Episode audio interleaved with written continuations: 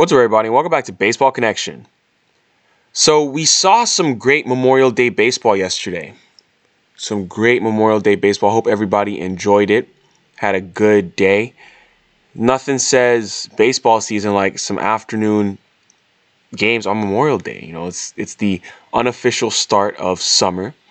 So, baseball, Memorial Day, summer, all, all that means that all is well in the world and we are returning back to normal. So, jumping into it, some highlights from yesterday. Jacob DeGrom took the mound for the Mets in Arizona. His second start since being activated off the IL, and he was great.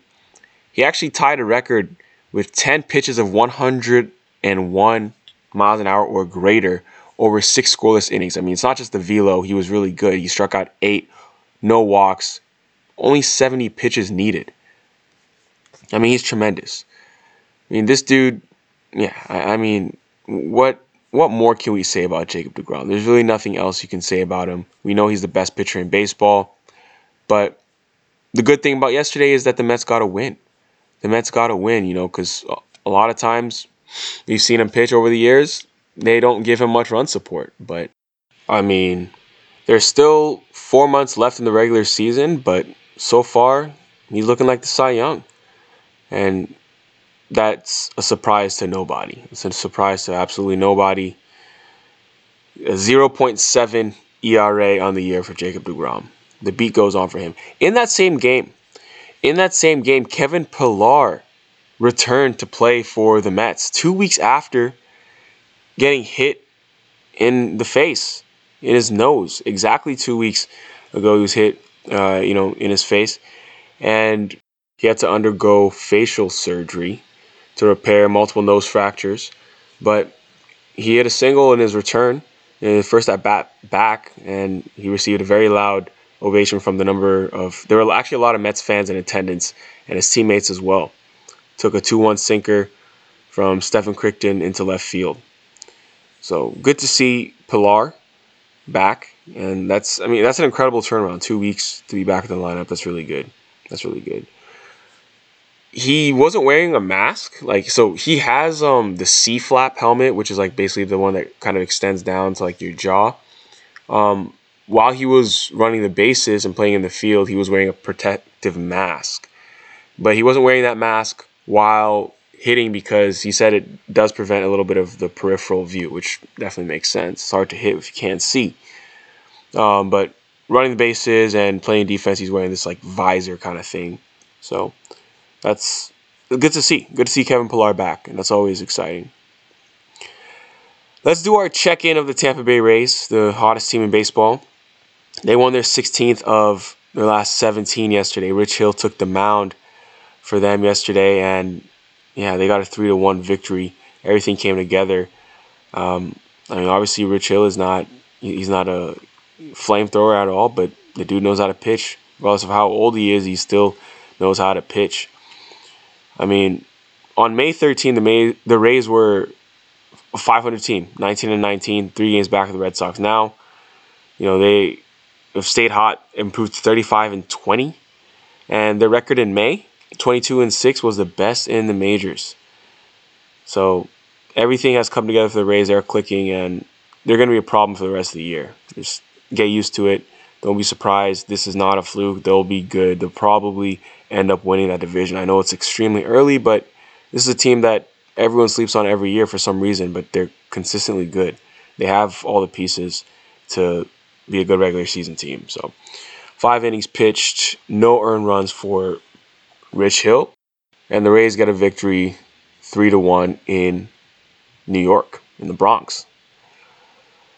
The Astros beat up on the Red Sox yesterday in Houston, 11 to 2. Jose Urquidy. So, before I start, the Astros have been getting a lot of key arms back. They just got Framber Valdez back a week ago and Jake Odorizzi as well. Jose Urquidy's back. So they're trending up. They're trending in the right direction. So Jose Urquidy returned to the mound. He threw well yesterday in an 11 to 2 win against the Red Sox. Six innings, one earned run, nine strikeouts. Erod Eduardo Rodriguez continues to struggle for the Red Sox. Four and two thirds, six earned runs against the Astros, and um, yeah, that was that, that was kind of the summary of that. It was plenty of offense for the Astros, not much offense for the Red Sox. 11 to 2. Kyle Tucker stays hot. He went three for five with four RBIs yesterday. Altuve two for three with two RBIs and a homer. And the Astros get that win 11 to 2 over Boston. In Atlanta, the Braves won 5 to 3 courtesy of Ronald Acuna Jr.'s 16th home run, which, you know, ties him for the major league. I think he's still he's tied. He he has a major league lead, but um, he's tied up there with it's either Adolis Garcia or Vlad Guerrero Jr. But um, Acuna is at the actually no, there are four players. Wow, four players hold the home run tie as of right now. It's Acuna, Adolis Garcia, Vlad Guerrero Jr., and Fernando Tatis. All four of them have 16 homers. So interesting. We have some we have some uh, some company up there. But anyway, the Braves defeated the Nats yesterday, score five to three, and uh, Charlie Morton, five innings, three earned runs. The the Braves have kind of fallen on hard times, but honestly, it's because of all the injuries they've had. Last year they had some injuries with Soroka going down, and they were able to they were able to overcome that. But having a full 162 to play this year, those injuries catch up to you. And uh, you know, Soroka's out for the year again, and you know it's it's mainly in their pitching staff. When you're when you're dealing with losing an ace like that, an all star like that, it's going to be tough. They have more injuries that I'm for some reason just kind of blanking on right now, but I know for for sure they're miss, missing more pieces out there. In LA, the Dodgers got a 9 to 4 win over the Cardinals at Dodger Stadium. And the highlight of that game was Chris Taylor's bases clearing double, which was a 14 pitch at bat against left hander Genesis Cabrera. 14 pitches. This dude was just fouling everything off, and then he clears the bases with a rocket to right center field. And it was it was the best at bat of the Dodgers season, which is what the announcer said. And it, it really does make sense when you when you look at it. So uh, you know you had that you had that double from him. He also homered that game. He also had two home runs from Gavin Lux. The Dodgers lineup is clicking. You know they had a bit of a lull there. They still don't really have what they expect to have from contributors like Mookie Betts or Cody Bellinger, who just got back into the lineup. But those other guys, Taylor, Muncy, um, uh, I'm sorry, Gavin Lux. They're they're picking up they're picking up the slack for sure. Picking up the slack for sure. So Dodgers continue to roll. They do their thing. They get a win over the Cardinals nine to four.